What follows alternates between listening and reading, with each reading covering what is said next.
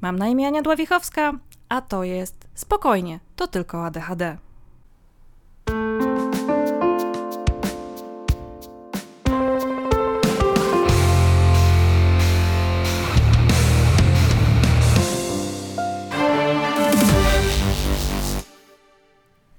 Odcinek trzeci.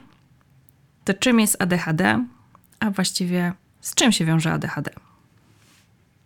Było trochę o tym, jak się diagnozuje, z czym się wiąże ADHD i tak dalej, i tak ale rzeczywistość jest y, znacznie bardziej skomplikowana.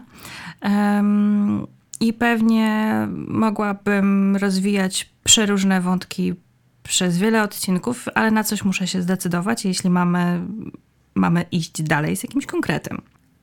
Co bym chciała, żebyście jeszcze wiedzieli na temat ADHD?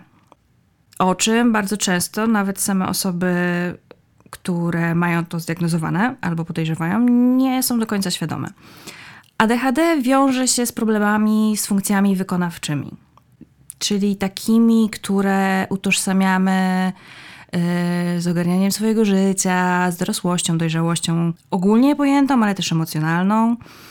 Funkcje wykonawcze to na przykład umiejętność sterowania swoimi impulsami, tak? Czy, czy, czy zrobię coś już, czy jednak się zatrzymam i zastanowię. Funkcją wykonawczą jest na przykład pamięć robocza, czyli ta, która pozwala nam na szybko przetwarzać informacje, te usłyszane, te, nie wiem, zadane pytanie, podaną instrukcję, to umiejętność organizowania się itd., itd., itd. E, omówię je wszystkie, powiem, po, po, podam Wam konkretne przykłady i, i jak, jak one się przekładają po prostu na, co, na codzienność i na rzeczywistość. Co jednak warto wiedzieć, że one zawodzą. Jednym z przejawów ADHD jest to, że różne funkcje wykonawcze w różnym stopniu zawodzą.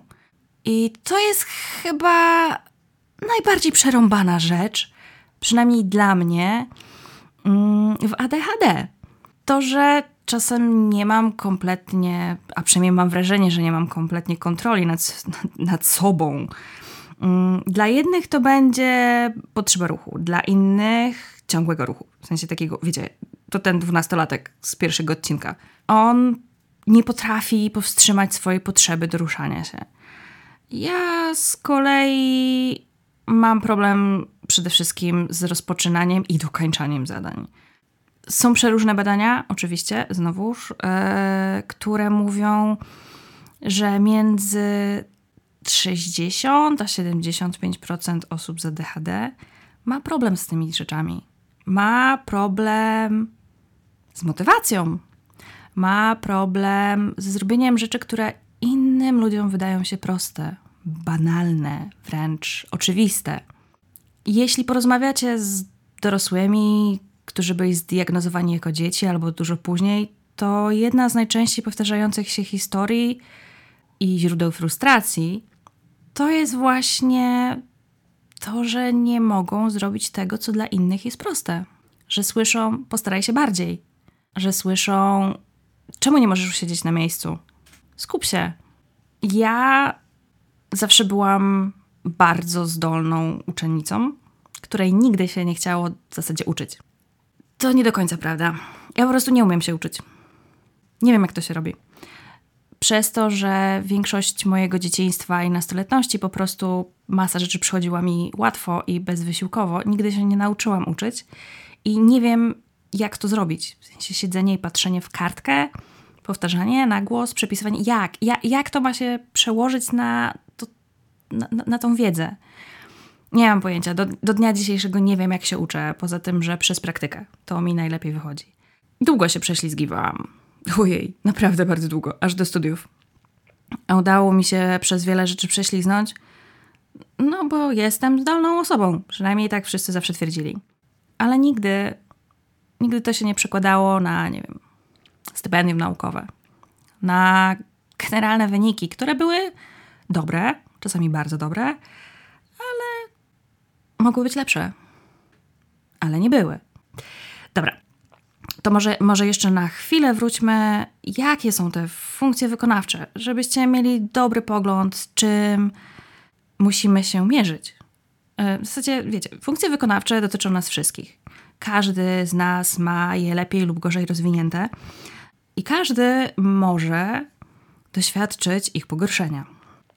Możemy z różnych powodów mieć problemy z pamięcią roboczą, o której już Wam wspomniałam, czyli tego, co przetwarzamy.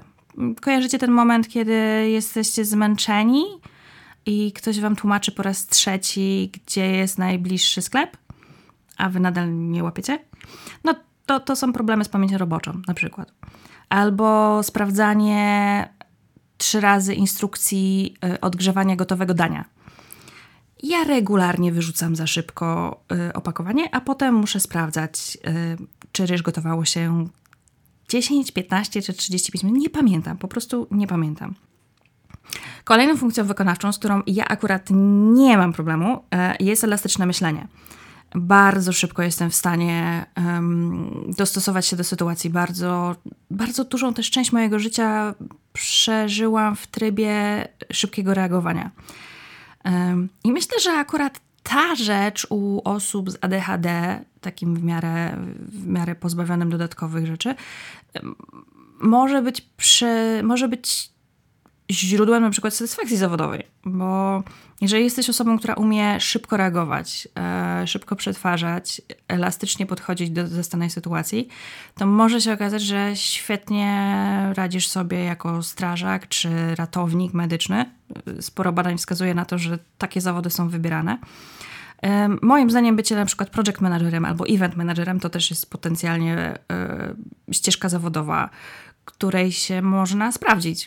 No bo błagam was, gaszenie pożarów? Uuu, to jest coś, co naprawdę dobrze mi wychodzi i oczywiście potem jest za to cena. Natomiast dużo gorzej radzę sobie z, z, kon- z kontrolowaniem swoich emocji. Jako dzieciak byłam bardzo wrażliwa i bardzo emocjonalnie reagowałam na przykre słowa, na złośliwości bardzo długo też yy, łatwo się złościłam, że ktoś czegoś nie rozumie, albo że mnie nie słucha, albo czegoś nie robi. Z czasem zaczęłam to po prostu wypierać, no bo, bo tak było prościej. Co nadal nie jest sposobem na kontrolowanie emocji, jest tylko niezbyt dobrym w dorosłym wieku sposobem na radzenie sobie. Wiele osób które wiedzą, że mają ADHD, mówią też, że bardzo łatwo się denerwują, że łatwo się irytują. E, ja też się w sumie łatwo irytuję, tylko nauczyłam się tego nie pokazywać po sobie. Co jeszcze? W sumie z emocjami dobrze się wiąże mm, kierowanie swoimi impulsami. Um, impulsywność, o której Wam mówiłam ostatnio, no jest cechą diagnostyczną, tak? Jest, jest się impulsywnym, to być może ADHD jest na rzecz. Oczywiście to jest gigantyczne uproszczenie. Natomiast um, bardzo, bardzo często w badaniach wychodzi, że osoby z ADHD um, są bardzo impulsywne, bardzo szybko reagują na bodźce, nie zawsze dobrze. To znaczy, y, łatwo wpadają w złe towarzystwo albo robią głupie rzeczy, niebezpieczne rzeczy bo w momencie, kiedy padło to do głowy, wydaje się, że jest to dobry pomysł. I tylko w tym momencie. Nie zawsze problemy z kontrolowaniem swoich impulsów mają tak jaskrawy charakter. Czasami to jest impulsywne kupowanie. E, na przykład, kiedy odkryło się właśnie nową pasję albo nowego autora i wrzuciło się do koszyka 10 książek, albo właśnie wydało się 500 zł na koraliki do robienia biżuterii i masę innych drobiazgów, po czym po w najlepszym razie kilku tygodniach albo miesiącach um, wszystko ląduje w, w, w kącie i, i, nic się z tym nie dzieje. To też jest kontrola e, impulsów. Chcemy, sięgamy, bierzemy. No, jeżeli mamy problem z impulsami, no to generalnie samokontrola mm, nie zawsze jest na poziomie, którego oczekuje od nas świat. I to też jest jedna z e, funkcji wykonawczych. E, a. I ostatnia. I tu jest I to jest całkiem śmieszna sytuacja, bo na przykład dla mnie planowanie i um, rozpisywanie zadań w ogóle dajcie mi dowolne zadanie, da, dajcie mi dowolny projekt, ja wam go rozpiszę. Rozpiszę go bardzo dokładnie, znajdując e, kilka, kilkanaście po drodze takich krytycznych punktów. Tylko, no właśnie, rozpiszę te zadanie i najchętniej bym je oddała komuś do zrealizowania, bo niespecjalnie dobrze mi wychodzi realizacja. Są osoby, które z kolei mają problem z planowaniem, ale z idzie im lepiej. I nadal wszyscy możemy mieć ADHD. No więc jest to trochę trochę irytujące, bo jedna osoba z ADHD może kompletnie nie rozumieć tej drugiej, dlaczego z czymś ma problem. Więc tym bardziej jak neurotypowe osoby mają nas zrozumieć. Czasem to bywa frustrujące. Jeżeli te rzeczy kojarzą wam się z, in, z innymi przypadłościami, to tak.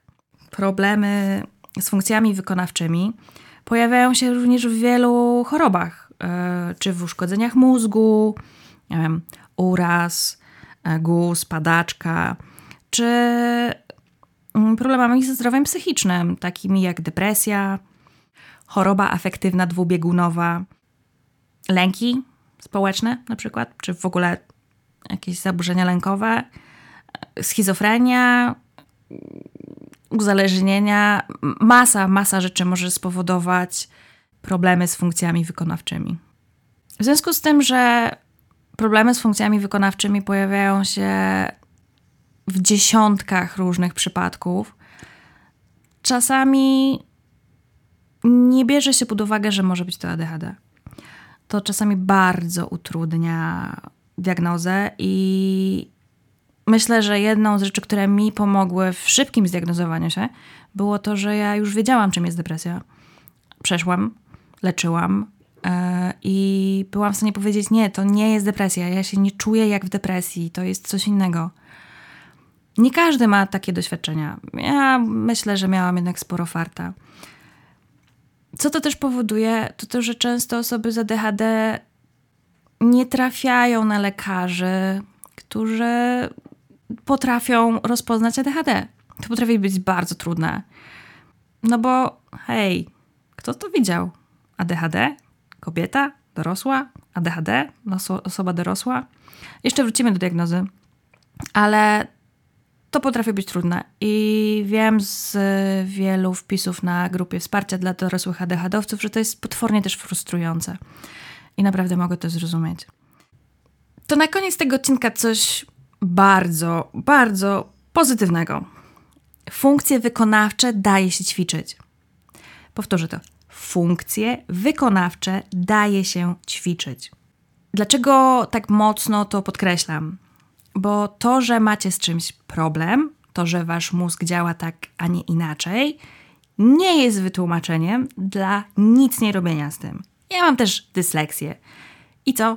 I ćwiczyłam. I mam swoje taktyki. I naprawdę są taktyki na to, żeby ułatwić sobie życie, mimo tego, że macie ADHD. No dobra, to chyba na dzisiaj tyle. Mam nadzieję, że trochę Wam to przybliżyło, czym są funkcje wykonawcze i jak to wpływa na nasze życie. I pamiętajcie, można, naprawdę można je ćwiczyć i można sobie pomóc na wiele sposobów. Dzięki, do następnego.